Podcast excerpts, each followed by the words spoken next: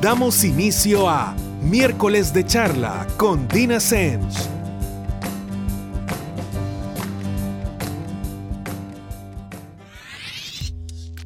Buenas noches a todos y nuevamente estamos con otro miércoles y por ende otro miércoles más de charla con Dina Semch.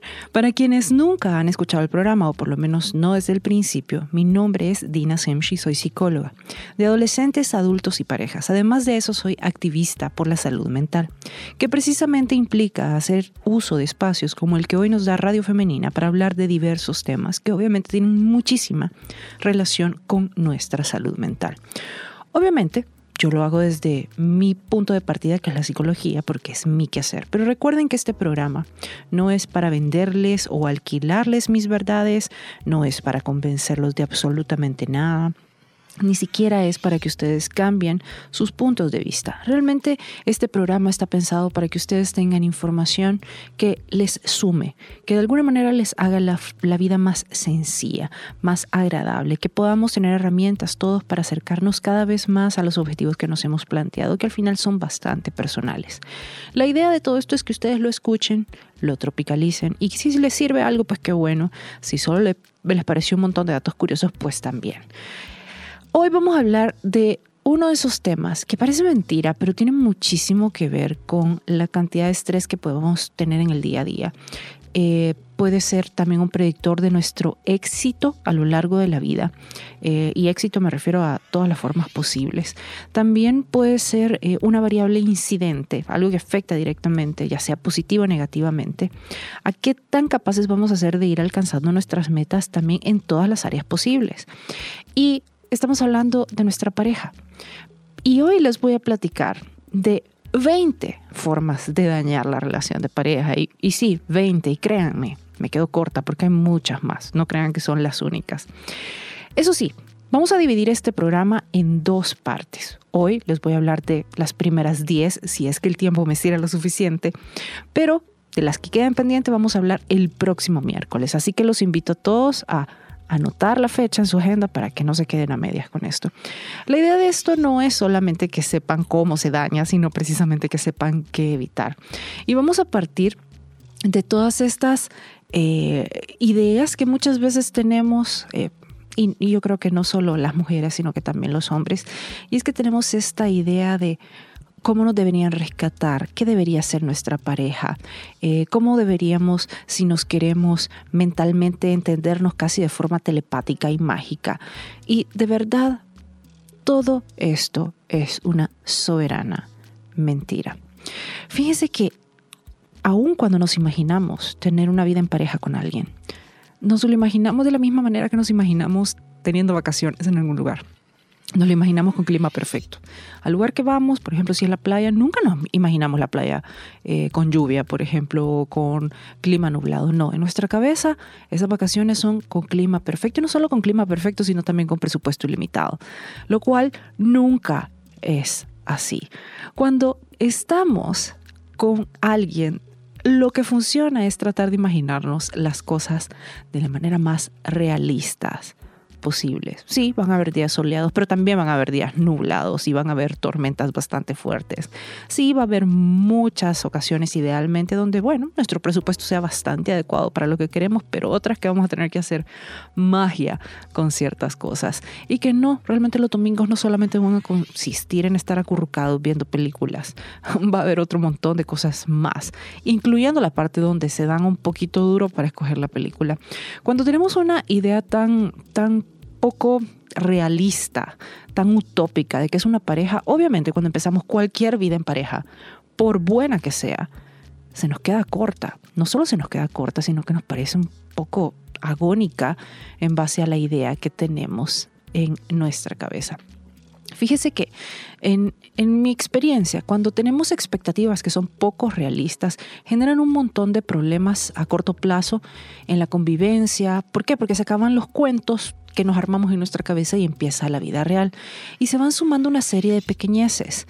Y precisamente, precisamente, todos queremos ser o la princesa o el príncipe de alguien.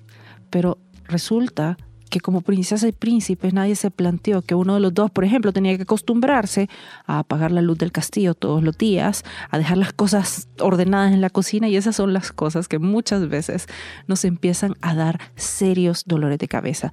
La gente tiene esta idea de que, y, yo lo veo muchísimo porque como, como les contaba, yo hago terapia de pareja. Y una de las cosas que constantemente me repiten es, realmente no tenemos ningún problema grave o no hemos tenido ninguna situación grave eh, que nos lleve a, donde estamos, que, que, nos haga sentir como nos sentimos, cuando no están satisfechos, cuando eh, tal vez ya no logran conectar, cuando, cuando no encuentran este motivo para seguir una vida juntos. Y esta es una línea bastante frecuente. Yo creo que no sé dónde hemos sacado esta idea de que tiene que pasar algún evento que merezca un documental para tener problemas de pareja. Y realmente cuando nosotros revisamos, los problemas de pareja derivan de cosas sumamente cotidianas. Obviamente, tiene todo el sentido del mundo si nos detenemos un momentito y le damos cabeza. ¿Por qué? Porque estas cosas cotidianas son las que construyen o destruyen a una pareja, porque se presentan a cada hora, todos los días. Muchas veces son la manera más efectiva de decirle al otro, hey, aquí estoy y realmente contás conmigo. ¿Por qué? Porque de nada sirve que ese contás conmigo sea solo para cumpleaños, navidades y reuniones familiares. Es algo que debería ser en el día a día y por eso es que estos puntos son tan, tan importantes. Fíjense que eh, aquí, como les digo, vamos a hablar de 20, eh, ¿qué será?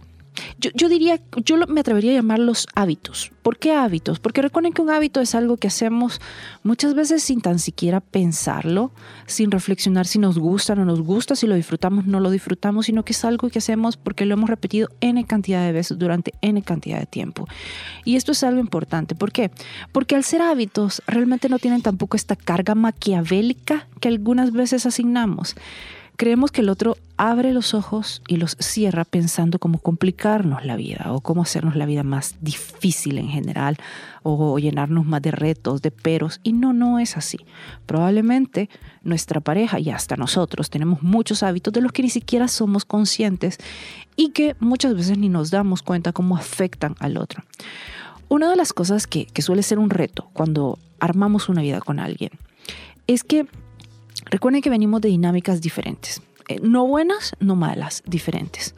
Eh, María viene de su familia, donde su concepto de familia es tal y cual, donde eh, considera que una de las personas de la pareja hace tal cosa, la otra hace tal otra, que se levantan a tal hora, que las celebraciones son de tal manera, que las correcciones y hijos se hacen de tal y tal forma. Mientras que Juan viene de una dinámica no mala, no buena, solo diferente a la de María. Y entonces usualmente empieza aquí una pugna terrible de cómo se hacen las cosas. Este cómo se hacen las cosas va desde cómo se lavan los platos, cómo se cría un hijo, de dónde se aprieta la pasta de dientes. Cosas, como les digo, cotidianas. Y aquí es donde esta batalla es una de las mayores pérdidas de tiempo y de esfuerzo que existen. ¿Por qué?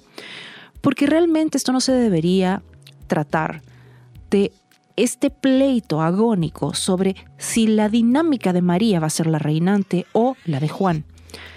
Aquí debería surgir una tercera dinámica, que es la dinámica de la familia que han decidido formar María y Juan. Es una tercera dinámica donde ambos negocian y se ponen de acuerdo. Recuerden, y aquí aclaro también, la negociación no quiere decir quién de los dos cede y cuánto cede. Quiere decir precisamente que vamos soltando ciertas cosas que al rato ni siquiera nos importaban tanto, ponemos atención en el otro y decimos, hey, tiene razón en esto, tenemos la madurez para aceptar que está eh, de alguna forma sugiriendo algo bueno. Así que bueno, vamos a empezar en el primer bloque.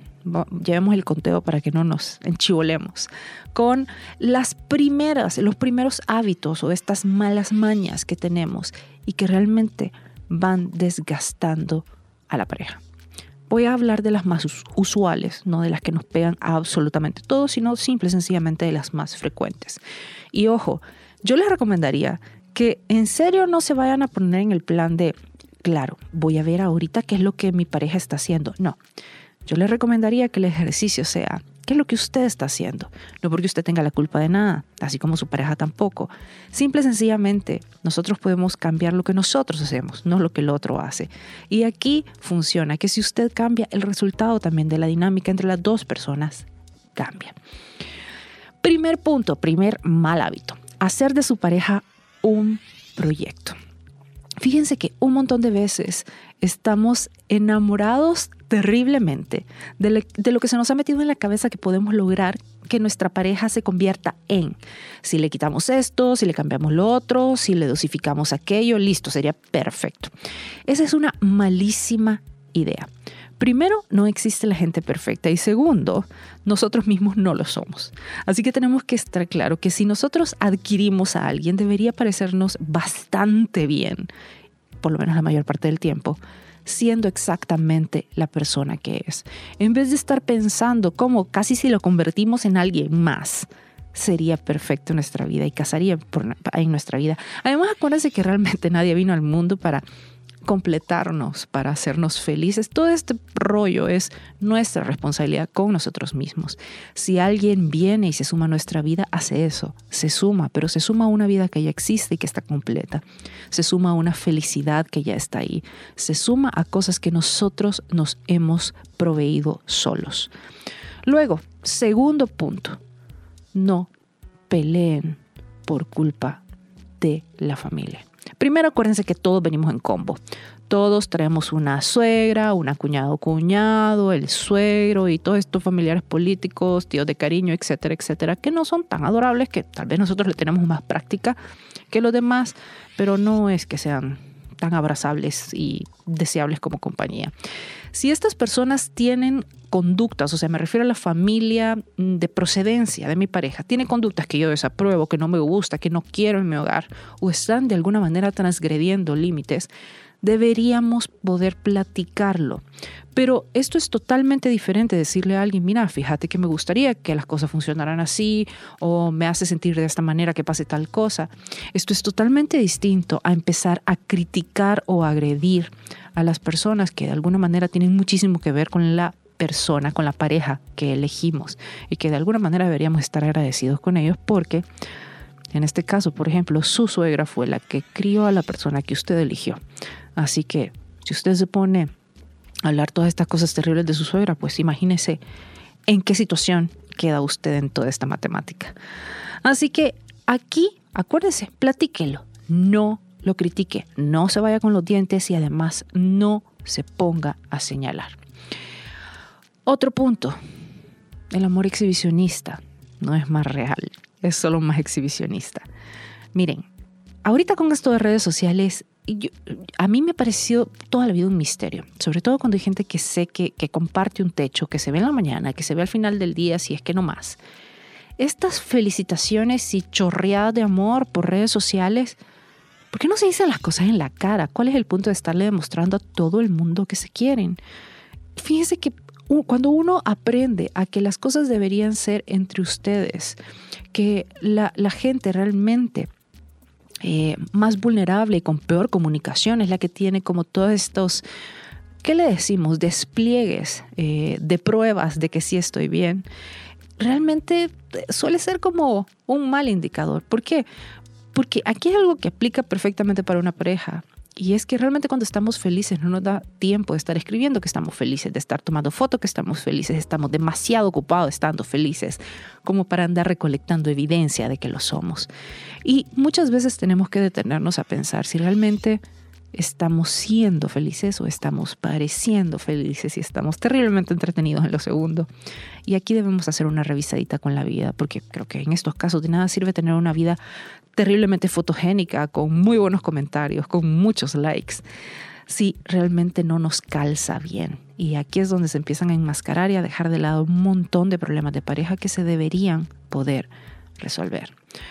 Vamos con el punto 4, pero cuando regresemos con el segundo bloque de miércoles de charla con Dina Semch.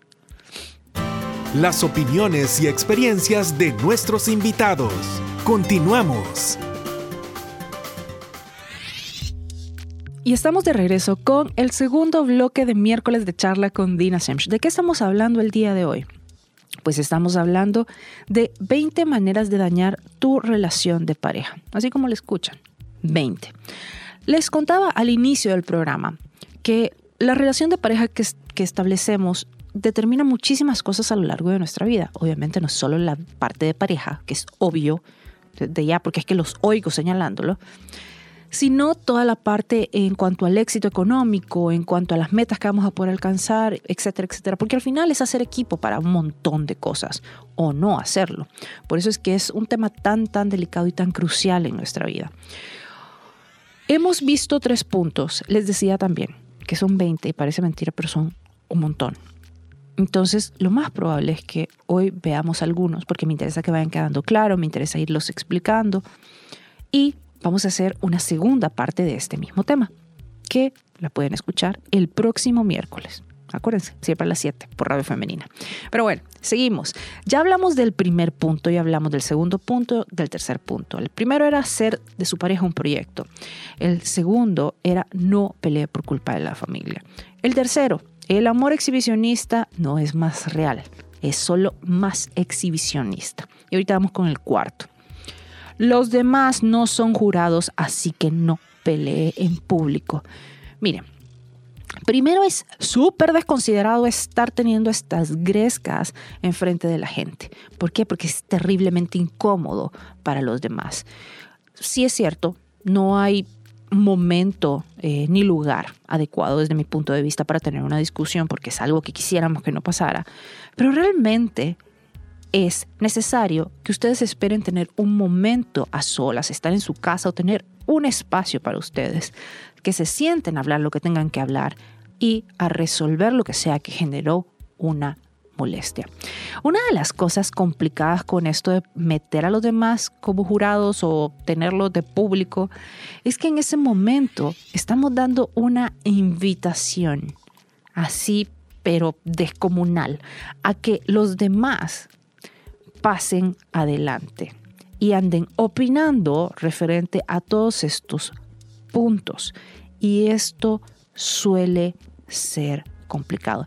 Miren, y esto también, ojo, en este tiempo también incluye estas fantásticas indirectas en redes sociales que tienen 13 años. Lo que tengan que decirse, díganselo y además díganselo en la cara y bien. Porque yo no sé cuál es esta cosa de estar trabando indirecta tras indirecta tras indirecta en redes sociales. Todo el mundo se entera. Me encanta cuando vienen y ventilan algo súper privado, por ejemplo, en sus estados, y alguien le pregunta, amiga, ¿estás bien? Inmediatamente la respuesta es, te mando un inbox. No, o es privado o es público. Entonces, si usted no lo gritaría en el supermercado, en el pasillo 6, no lo escriba en redes sociales, porque no, no es problema de todo el mundo, es problema suyo y la única persona además que está en capacidad de resolverlo es usted con su pareja. Vamos con el punto 5. No todo está bien todo el tiempo, no tenga miedo a discutir. Miren, una discusión es algo desagradable, pero también yo creo que hay gente que tiene esta idea de una discusión donde vuelan cosas, hay gritos, eh, no sé, es, es una situación extrema y muchas veces se debe a las experiencias que han vivido en sus hogares de procedencia o en relaciones anteriores. Y realmente aquí es donde uno tiene que ir aterrizando y darle el beneficio de la duda a la situación. Eso quiere decir que vamos a irnos enterando cómo van saliendo las cosas a medida vayan avanzando. Por ejemplo, cuando algo no nos gusta, debemos decirlo. Ojo, con respeto y orientados a sacar algo productivo o a resolver la incomodidad que sea que tengamos y siempre con respeto. Hay gente que es fantástica en estos casos y si no, claro, pero es que yo digo las cosas como pienso. Miren, eso no, para empezar, la honestidad, la transparencia no está peleada con nuestra capacidad de editar mensajes.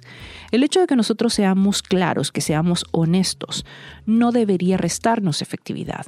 Es más, cuando no somos efectivos en el mensaje es que estamos siendo viscerales. Quiere decir que estamos hablando con el estómago en pocas palabras. Y el estómago no es honesto y no es claro y no es efectivo. Entonces, aquí sí es bien importante definir qué fue lo que pasó, qué fue lo que me molestó sobre lo que pasó. Y además, es importante llegar a soluciones. Aquí hay ciertos puntos que quiero que tengamos en cuenta. Primero, si usted va a pedir perdón por algo que hizo, desde el momento que pide perdón es porque está dispuesto a hacer todo lo humanamente posible, por lo menos lo que está en sus manos, para cambiar eso por lo que se está disculpando. Si no está dispuesto a eso, pues ni siquiera pida perdón, porque una cosa va de la mano con la otra. Otro punto, y esta es una diferencia puramente evolutiva, y creo que es una de las que más problemas genera en las parejas, que es eh, esta diferencia a la hora de concebir un hecho. Miren, las mujeres somos fantásticas hablando un montón y siendo bien poco claras. Venimos, nos sentamos con un hombre, imaginémonos, hemos tenido cualquier situación con nuestra pareja. Entonces, si estamos hablando con el sexo opuesto, venimos, nos sentamos y empezamos. Ok, mira, es que me hiciste sentir de tal manera. Y de verdad, si la persona con, con la que estamos teniendo esta conversación es un hombre, le estamos hablando en mandarín antiguo. ¿Por qué? Porque primero nosotras sabemos cómo nos sentimos y tenemos derecho a sentirnos como sea. Pero el otro no sabe de dónde viene ese cómo nos sentimos. Los hombres hablan de hechos, siempre parten de hechos y son muy prácticos para esto desde mi punto de vista. Es pasó esto, generó esto. Entonces usualmente se hace referencia a un hecho y luego a la consecuencia. A mí esa me parece una manera bastante efectiva, primero de delimitar la situación.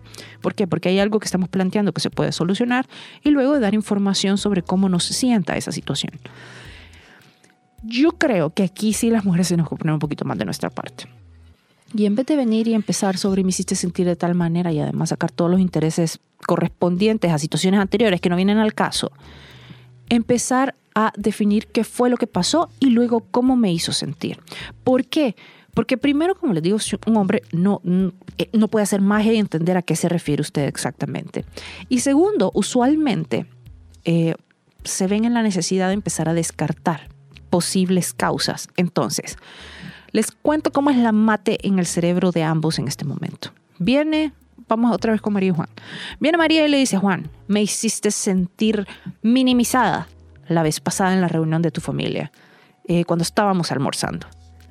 El pobre Juan empieza a sacar cuenta de todas las cosas que pasaron en la reunión de la familia cuando estaban almorzando. Ok, eso duró una hora. ¿Qué pasó? Ah, no le pasé la sal.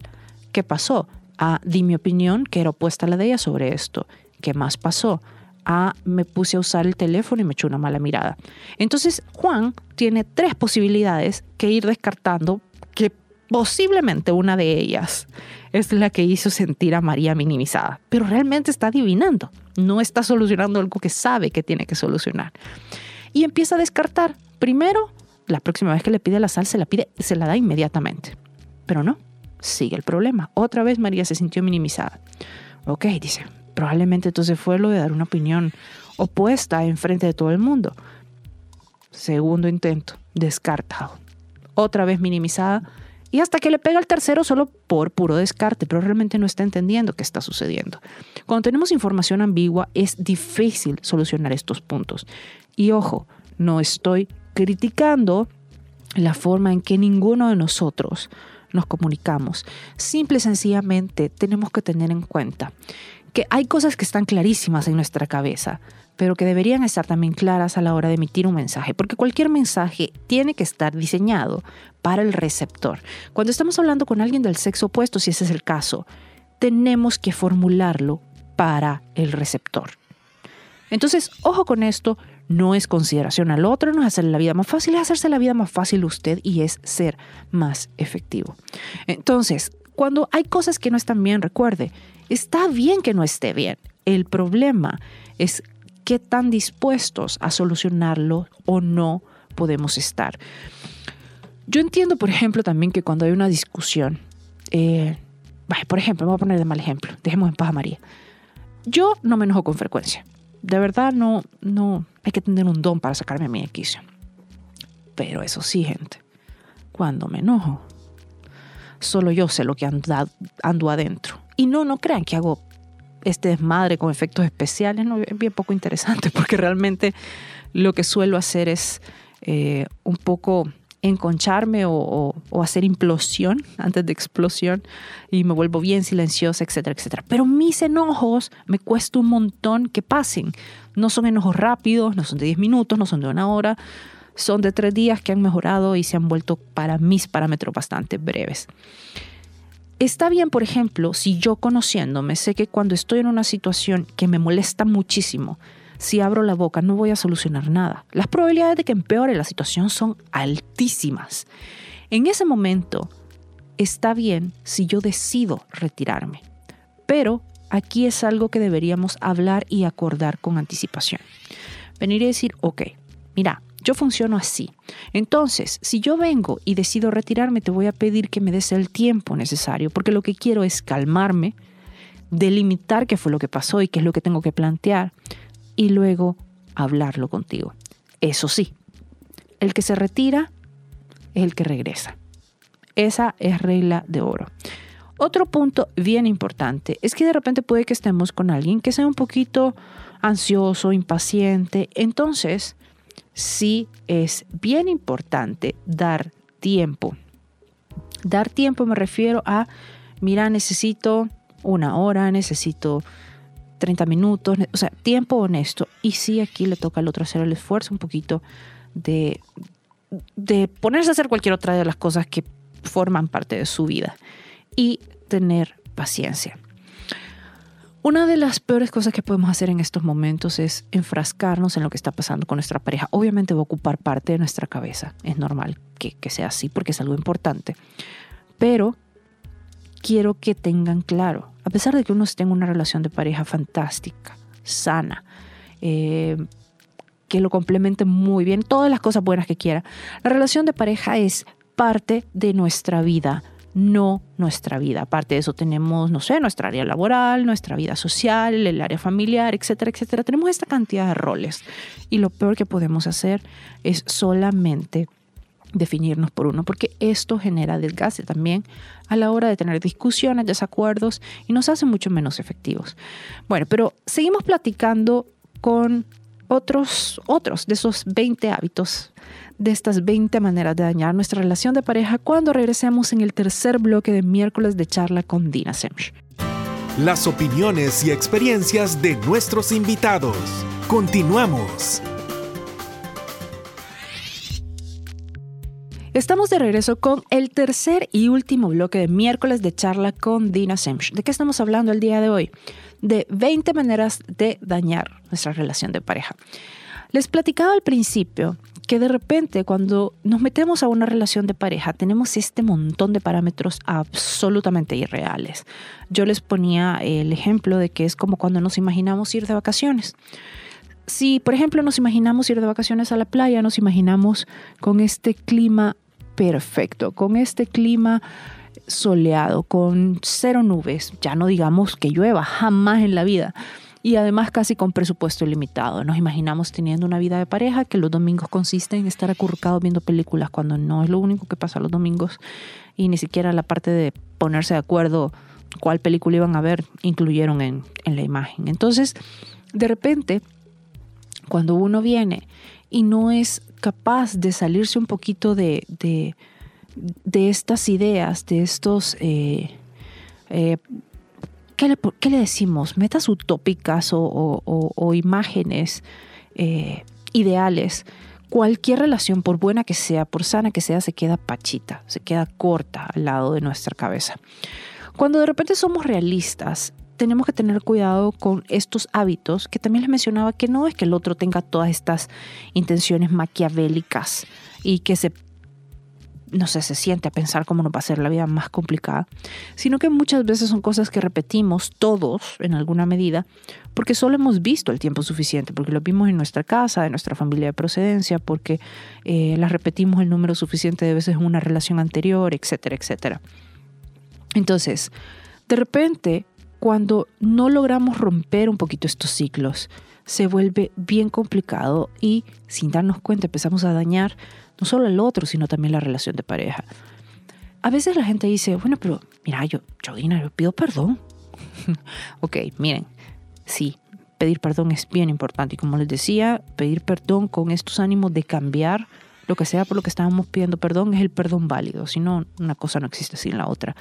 Pero esto de, pedir perdón es simple y sencillamente como clavar un clavito. Si ustedes hacen la prueba, vayan, claven un clavo en la pared y después saquen el clavo. Sacar el clavo es pedir perdón. El hoyito queda. Y cada vez que uno va poniendo un clavo y va sacando el clavo cuando pide perdón, de repente tiene la pared hecha queso y ya no aguanta. ¿Por qué? Porque la picamos toda. Lo mismo pasa con una relación. Entonces sí, es importante pedir perdón por las metidas de pata, pero también es importante evitar que sean frecuentes y hacer todo lo necesario para ir mejorando nosotros y obviamente la relación de pareja. Ya hablamos de varios puntos. Eh, decíamos el primero, hacer de su pareja un proyecto uno de los hábitos más terribles. No, el no pelee por culpa de la familia era otra de las recomendaciones. De la familia me refiero no, no de su familia de la que usted eligió, me refiero de la familia que viene en combo con la pareja que eligió. Eh, también hablábamos de que el amor exhibicionista no es más real, es solo más exhibicionista. Que los demás no son jurados, así que es muy mala idea pelear en frente de los demás con público o metiendo gente a que opine o, o etcétera. Y que no todo está bien todo el tiempo. No tenga miedo a discutir. Otro punto importante es esperar que su pareja le lea la mente cuando algo no le gusta. No, eso no es amor. Primero, es imposible. Además, recuerde que no es cierto que su pareja debería saber. Para empezar, ¿cómo podríamos, o sea, no es como que venimos con manual de instrucciones y que como que fuéramos Tamagotchi, no sé si se acuerdan de mi generación se acordarán de que es un Tamagotchi, creo que resucitaron hace poco, eh, que venían con todo lo que había que hacer para que siguiera con vida. Bueno, nosotros no funcionamos así, lamentablemente. Y muchas veces cuando estamos hablando de una relación de pareja, vamos conociendo al otro a medida vamos pasando ciertas situaciones. A veces son situaciones totalmente nuevas para ambos y que ni siquiera uno mismo sabe cómo hubiera reaccionado antes de estar ahí. Entonces, como no venimos con instrucciones, es importantísimo, y no solo importantísimo, sino que es responsabilidad de cada quien, abrir la boca y decir cuando algo no le gusta, le molesta, pero también cuando algo le gusta o le agrada. Sin embargo, esto no tiene que ver con decirlo como nos dé la gana. Y usualmente esto se logra, el, hablar de algo con ecuanimidad. Lo logramos cuando lo hacemos en el momento oportuno. No la técnica que ocupa muchísima gente de ir acumulando, acumulando, acumulando hasta que revienta. Y cuando revienta, como cualquier reventada, revienta feo. Esto hace que la situación sea bien complicada y que además toda nuestra fantástica educación, como les decía, el departamento de edición desaparezca en un momentito. Y entonces al final decimos cosas que pensamos, cosas que sentimos de la peor forma posible. Y uno de los trucos es que cuando nuestra reacción es todavía más fuerte que el contenido del mensaje, la gente suele recordarse de la forma en la que se dio el mensaje, pero no del fondo del mensaje, cuando el mensaje realmente debería recordarse el fondo. Que, por ejemplo, su pareja se puede acordar de la gritada que le pegó, pero no de qué fue lo que le dijo. Entonces tenemos que tener cuidado con estos puntos. Siete, tener una cuenta que gane intereses donde mete las cosas que lo lastimaron. Esto es malísimo. Fíjense que malísimo y diría que frecuente y de las más nocivas. Y esto aplica para hombres y para mujeres. Usualmente lo asociamos con las mujeres, pero no. Realmente hay hombres que funcionan de la misma manera. Es como tener una bolsa en la que vamos metiendo las cosas que no nos gustan y cada vez que se da la más mínima oportunidad para sacarlas, pues ahí van y las ponemos sobre la mesa con lujo de detalle y además con todos los intereses que han ganado hasta la fecha. Aquí viene una cosa, es que si usted realmente decidió perdonar, hágalo. Eso implica que no va a sacar cosas del pasado, porque una de dos, o perdonó y dejó eso en el pasado, no quiere decir que no haya sucedido, solo que está en el pasado, o realmente no ha perdonado. A veces pensamos eh, pero es que él o ella, por ejemplo, se merece que, que yo le diga esto, que saque esto, que toque este punto, que se quede doloroso. Y no, no se trata de eso. ¿Por qué? Porque el que no se lo merece es usted. Cuando venimos y nos dedicamos a ser presentes, cosas que pertenecen al pasado, el que sale más dañado de todo esto es usted. Además, no tiene sentido. Miren, cualquier tipo de relación, es de permanencia voluntaria. Si usted a la fecha, no importa qué ha sucedido, decide estar ahí, que es algo que al final decidimos todos los días regresar con esa persona, pues asuma su decisión tal cual. Si no le gusta, cámbiela. También tenemos derecho a eso. Pero no se vale que esté quejándose todo el tiempo, que esté sacando pasado todo el tiempo, mientras dice que está bien ahí, mientras no hace nada al respecto. Otro punto importante. 8. No hay momentos perfectos, pero sí hay unos peores que otros. Por ejemplo, miren, yo no creo que haya como un momento ideal para tener, como, les decía anteriormente, una discusión, eh, una, una conversación complicada. O sea, no, no, no existen. Pero sí hay unos peores. Por ejemplo, si el otro viene del trabajo y empieza a comer y ustedes saben que está molido, ese es un muy mal momento. Entonces, va a reaccionar en base a tal vez lo desagradable, que puede ser el resultado de la conversación o lo que escuche, más el hambre, más el cansancio. Entonces tenemos que tener un poquito de tacto. Sí es importante, y se los he mencionado varias veces a lo largo de estos puntos, es importante hablarlo, es importante eh, plantearlo para llegar a soluciones, todo lo que quieran, pero debemos escoger el momento menos inadecuado, no el perfecto, pero sí el menos inadecuado. Esto es parte de la efectividad que puede tener un mensaje. Y yo creo que aquí se vale porque, miren, hay un montón de puntos de, encuentro en una familia, en una pareja, y a veces eh, muchos de ellos se dan alrededor de ciertas cosas bien, bien del día a día. Por ejemplo, una comida, el cenar juntos. Yo no soy partidaria personalmente de recomendarle a la gente, mire, háblelo en la cena. No. ¿Por qué? Porque se vuelve ese momento que es, que es de compartir, se vuelve algo desagradable, entonces todo el mundo le empieza a huir a la cena, porque se vuelve estaba este, este campo de combate anunciado y no debería ser así. Nada pasa si esperamos a la cena que al otro le haya bajado un, un pelín la comida para hablarlo.